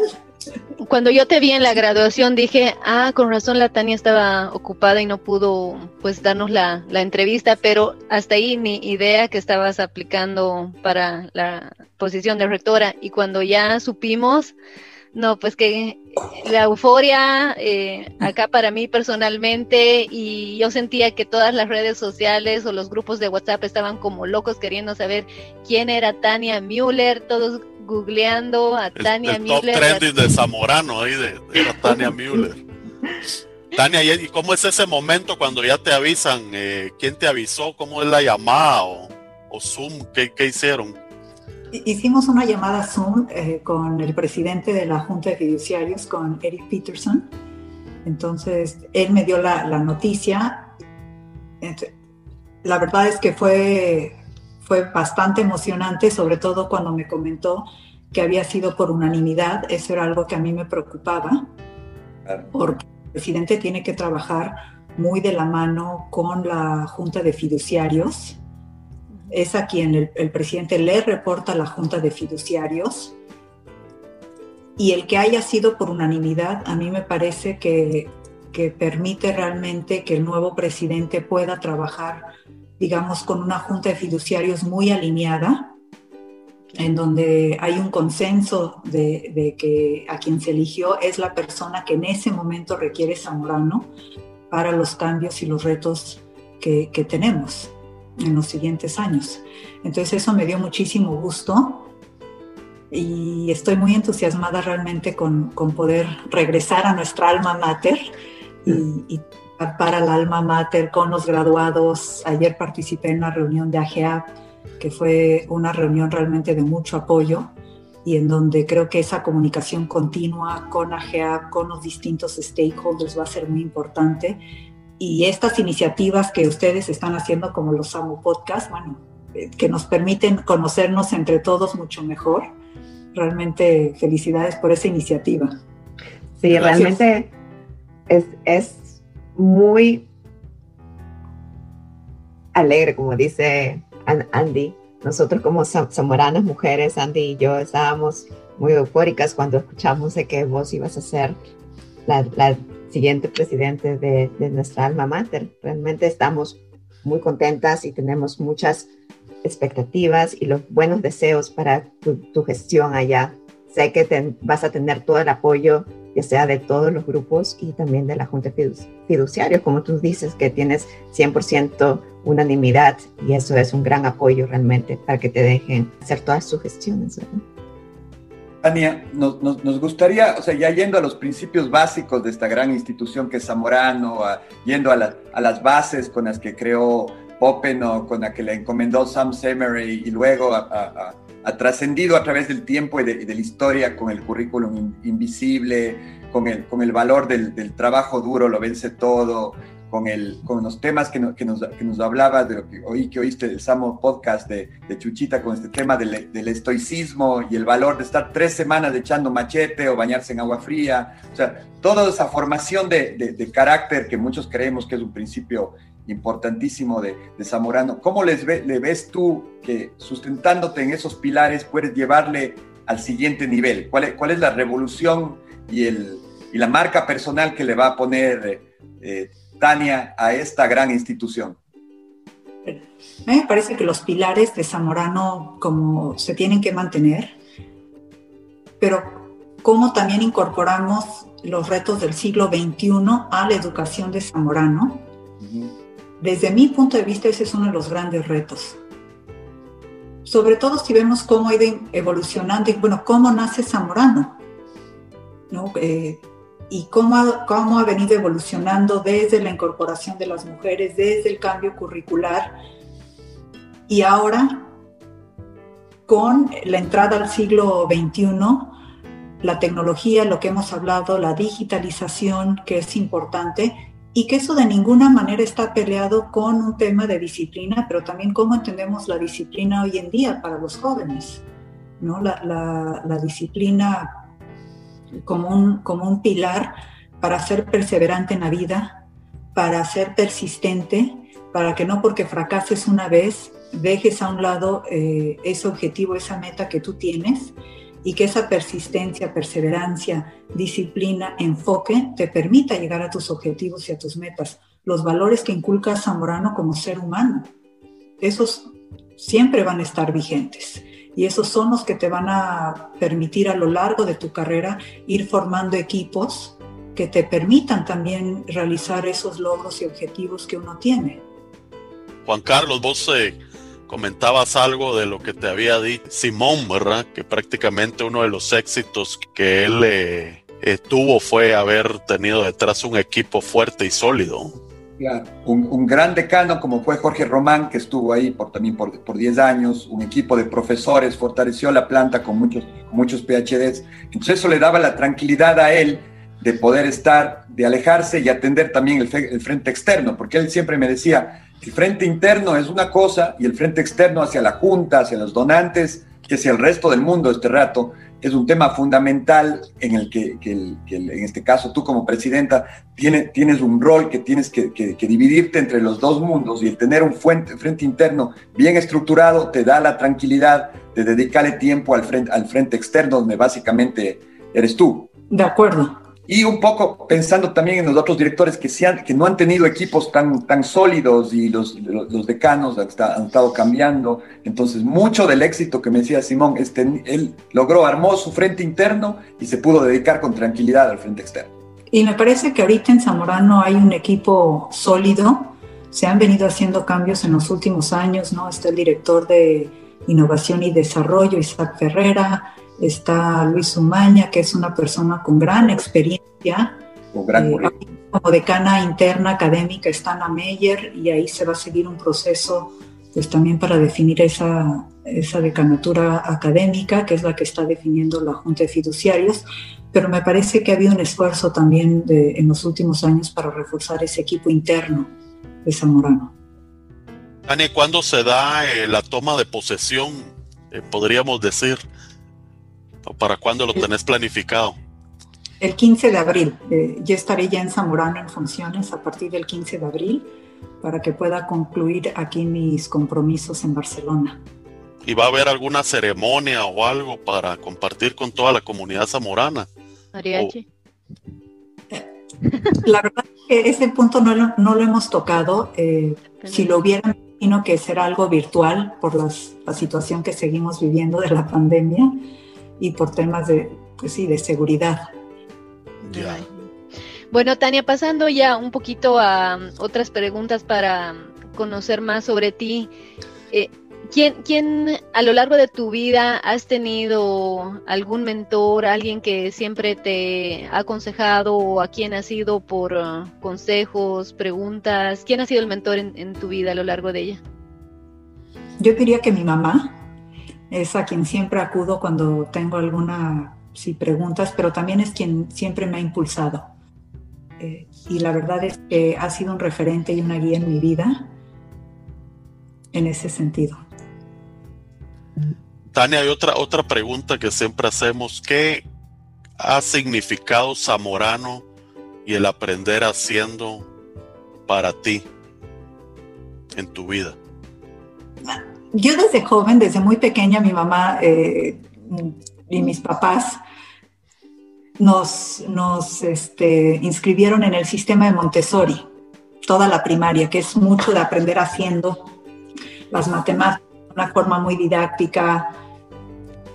Hay mucho de aprender haciendo en el sistema Montessori, entonces creo que a mí me cayó realmente como anillo al dedo ese aprender haciendo de parte también de Zamorano y continuar esa metodología en, en mi educación superior. Pero también es algo que he llevado a, al ámbito profesional. Cuando estoy en equipo, lo, lo importante que es también la, que la gente entienda todo el proceso, no solo la toma de decisiones finales. Y eso es lo que te permite en muchos sentidos el aprender haciendo. Al final del día, el que conozcas todo el proceso, el que vayas al campo, es cómo gestionas, cómo haces una toma de decisiones informada. Y eso... Eh, para mí ha sido muy importante ya en el día a día, en mi, en mi vida profesional.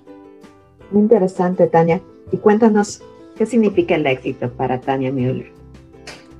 El éxito, hay dos componentes desde mi punto de vista del éxito. Hay una parte enfocada a esas metas, objetivos profesionales que tenemos, que se logran con la perseverancia, con la persistencia, con la disciplina, con estar enfocados en cuál es esa meta y objetivo. Pero también hay una parte de éxito personal. Me parece que si uno es feliz y está en paz con uno mismo y tiene la capacidad de retribuir a, a la sociedad, también es un, un reflejo de éxito a nivel personal.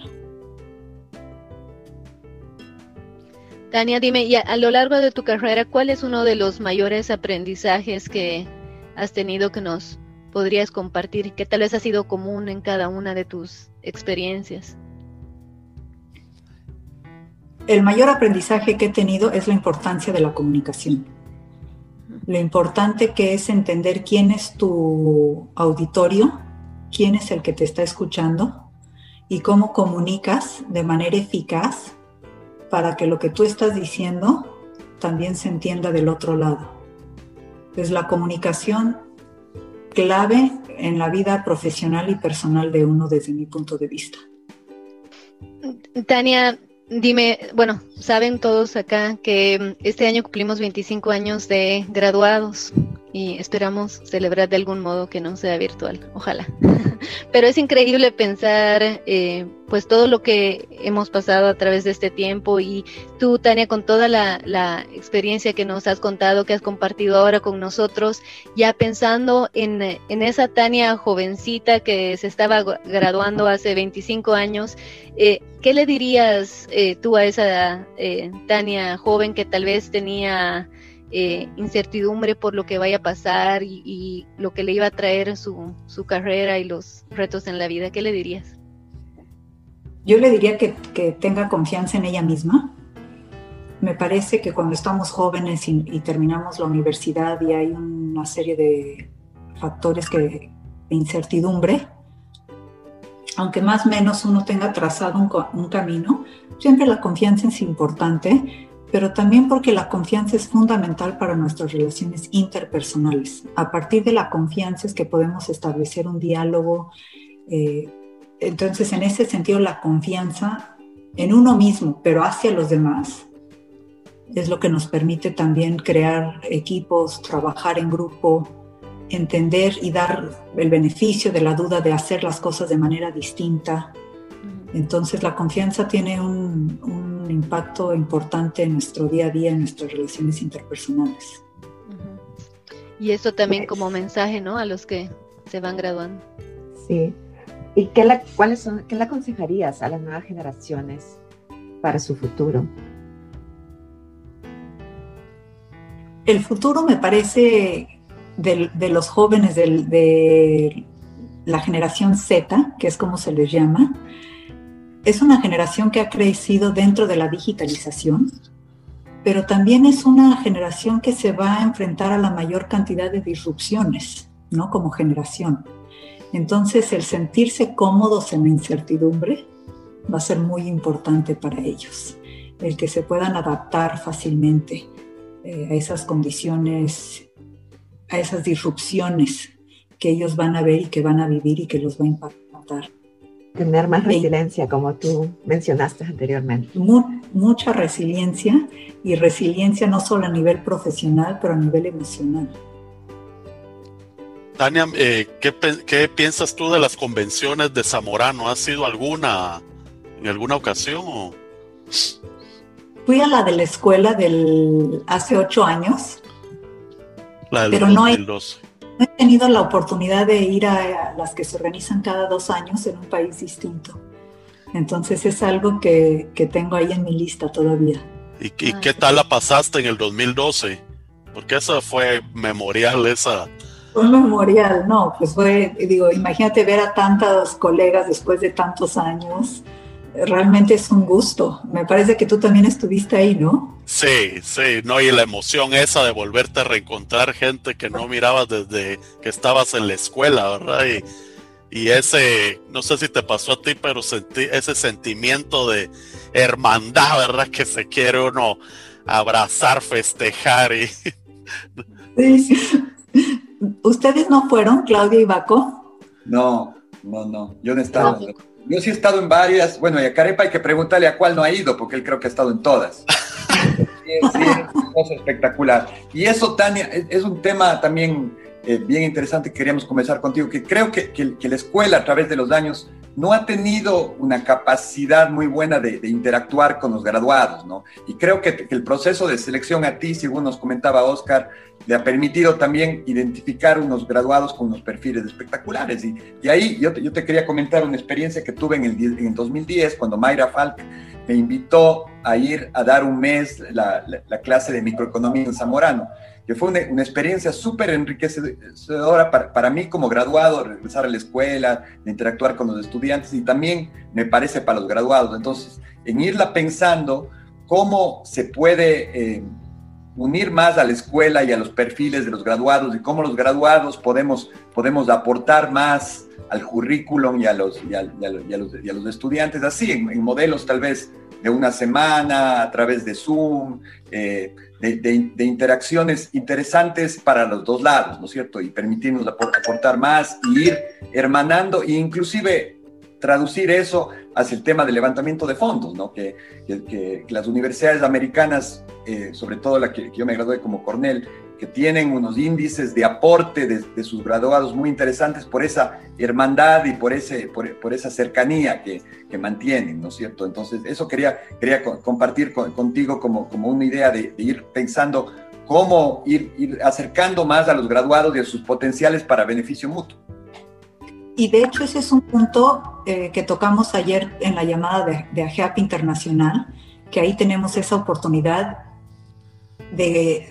Justamente lo que tú mencionas, Baco, y creo que hoy en día con todas las plataformas, con el Zoom, eh, bueno, primero es identificar, ¿no? Entonces, eh, los perfiles. Los graduados, porque yo, lo, yo de lo que he visto es que los zamoranos estamos en todo el mundo, en unas posiciones muy exitosas, y que es una lástima que eso no lo estemos aprovechando eh, para, para quienes hoy están estudiando, y que sean, ¿no?, Eh, historias de inspiración para los jóvenes, que conozcan la trayectoria de zamoranos, cómo se han logrado desempeñar en sectores muy distintos,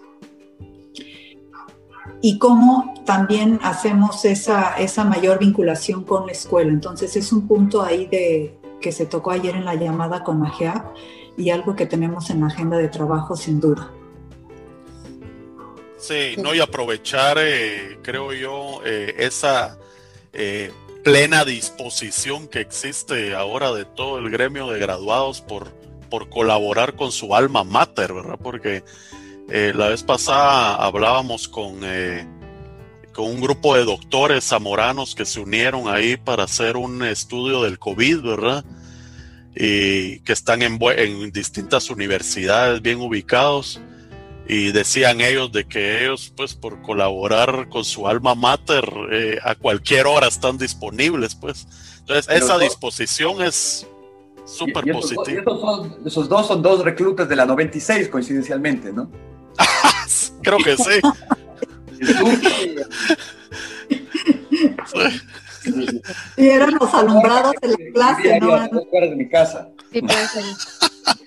Carlos Carpi, el más alumbrado. Sí, eran de los alumbrados de la clase. Andy, Iván también. E Iván Borja, Iván Barracuda, ¿no? Barracuda. Claro. Sí. Sí, Tania, en, ¿en qué capítulo? Tania, yo te quería comentar, la vez pasada estuvimos viendo unas fotos tuyas eh, con el príncipe Carlos de, de Inglaterra. No sé si nos pudieras comentar que como que le estabas enseñando ahí a sembrar eh, rábano, creo yo, o algo así, ¿o no? Sí, el, el, el príncipe Carlos, que, que se interesa mucho por la agricultura orgánica, cuando fue a la Ciudad de México tenía interés en conocer el sistema de producción sobre chinampas, que es de, de los tiempos prehispánicos.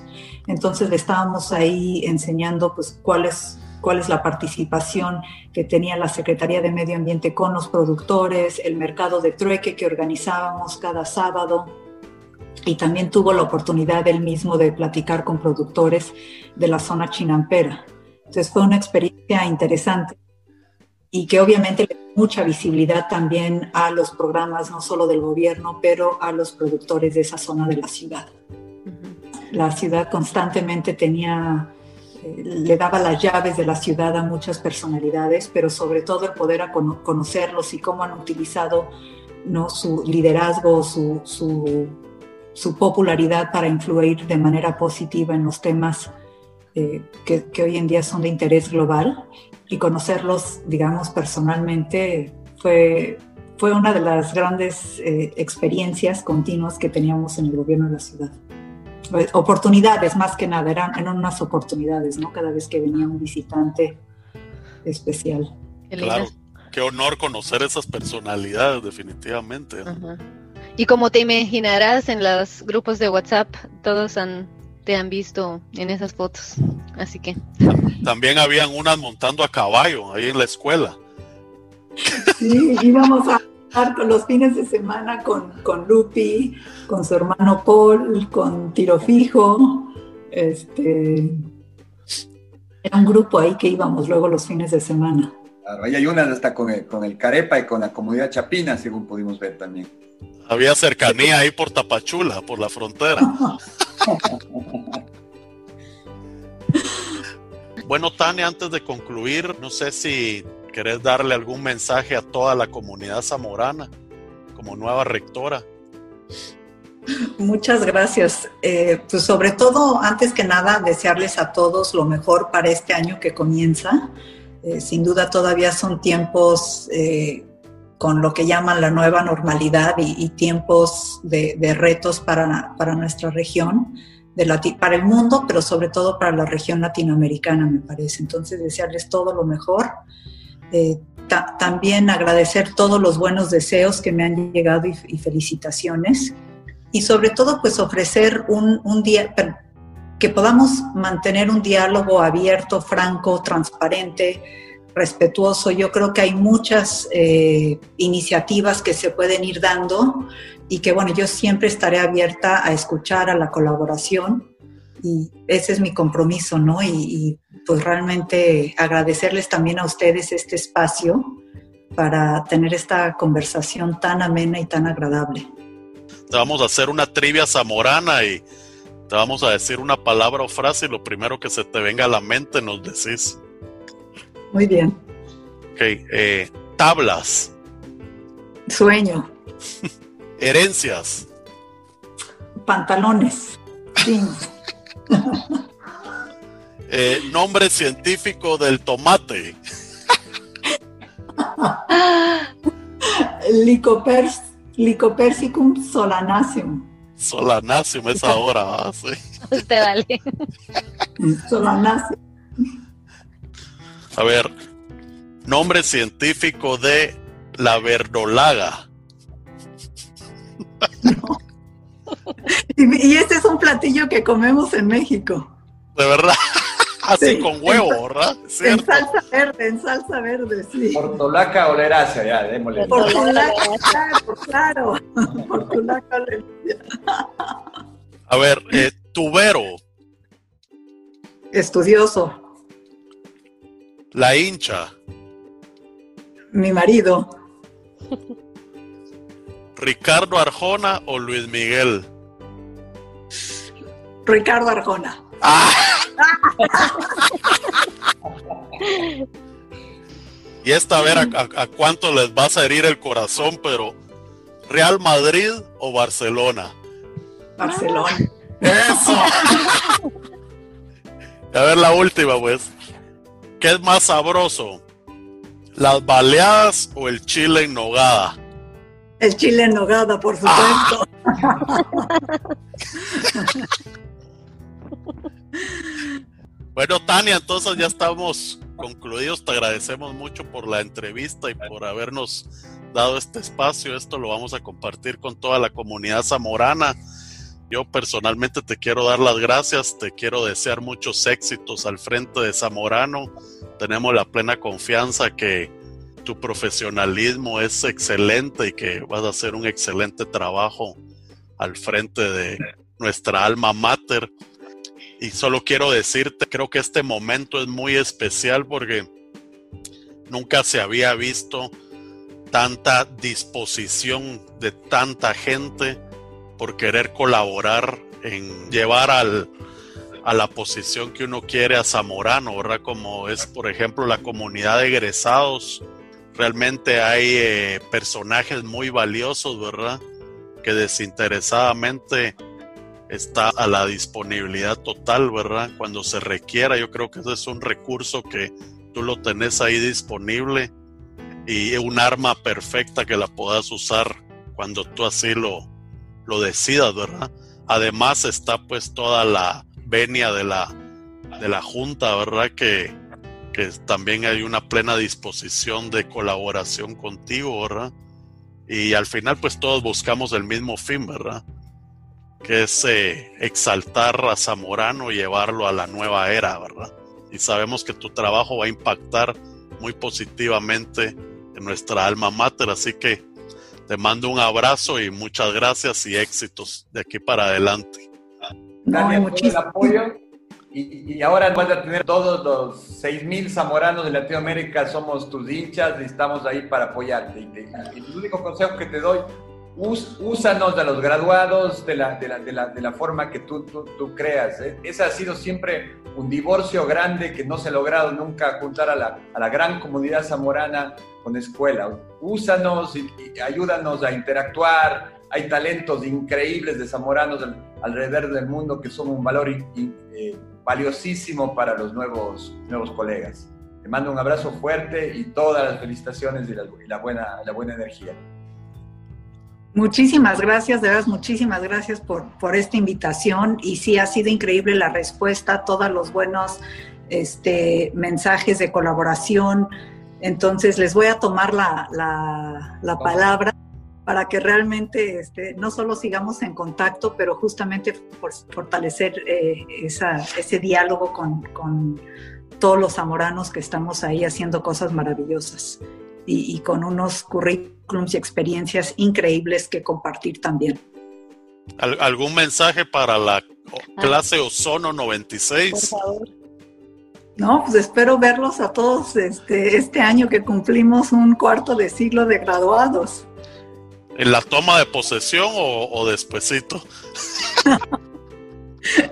Pues vamos a ver cómo sigue esta pandemia, ¿no? Pero muchos saludos a la clase, la verdad es que los recuerdo a todos con mucho cariño este, y agradecerles a todos, la verdad, todos sus mensajes de apoyo.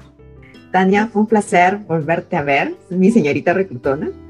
Eh, di, realmente disfruté la época cuando yo estaba en el Zamorano y ustedes eran nuestras guías y nos aconsejaban un montón. No dudo que harás una muy buena gestión y, como dice Andy, aquí los colegas Baco y Rodolfo, que tienes todo nuestro apoyo incondicional y te damos el mejor del soporte y te deseamos el éxito para que tengas la mejor gestión en, en nuestra alma mater en los próximos años. Muchas felicidades y gracias. Fue un placer volverte a ver.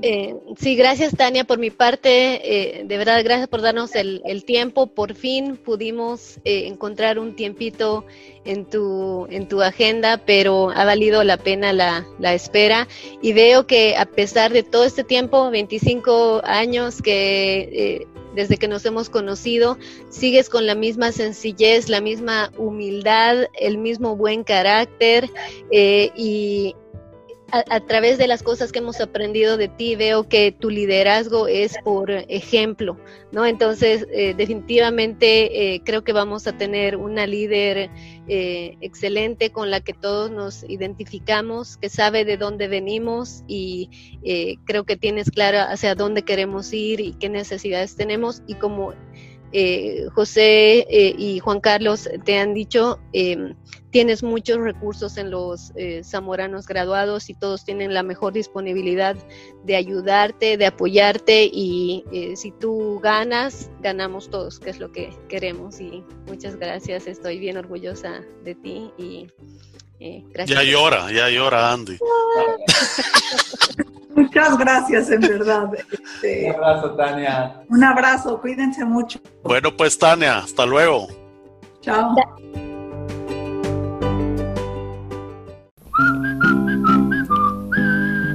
Muchas gracias, colegas y amigos en general. Hemos llegado al final del presente episodio de El Zamo Podcast, un sitio de todos los zamoranos y para todos los zamoranos, familia y amigos. Próximamente seguiremos transmitiendo más entrevistas con personajes y grupos que de una u otra forma han sido parte y han tenido alguna relación con Zamorano, para que de esta forma sigamos conociendo y aprendiendo cosas nuevas de experiencias, historias, anécdotas, errores, aciertos y muchísimas perras más. Pero sobre todo, conocer personajes únicos que solo Zamorano pudo generar. Mándenos sus mensajes a nuestro email zamopodcast arroba gmail punto com o háganos llegar sus sugerencias por cualquiera de las redes sociales. Y por favor no olviden en suscribirse en cualquier plataforma de podcast de su preferencia, solo buscándonos como El Zamo Podcast, y así no se pierdan ninguno de los nuevos capítulos que vamos publicando. Y por favor compartan nuestros podcasts en sus grupos de chats con sus contactos y en sus redes sociales. Nos pueden encontrar en Spotify, Google Podcasts, Anchor, Apple Podcasts y más. Muchas gracias de nuevo, colegas. Esperamos les haya gustado y les mandamos un caluroso abrazo a todos, zamoranamente, y hasta la próxima. Un cartón en esta mano será tu deseo, será tu deseo. diez de diciembre, un anillo en este dedo. Un cartón en esta mano será tu deseo, será tu deseo. Llegando, llegaste, te miré de frente, después puse un nombre. Te llamaste perro, pasando, pasaste. Te llamé perrote y aunque pase el tiempo, perro me has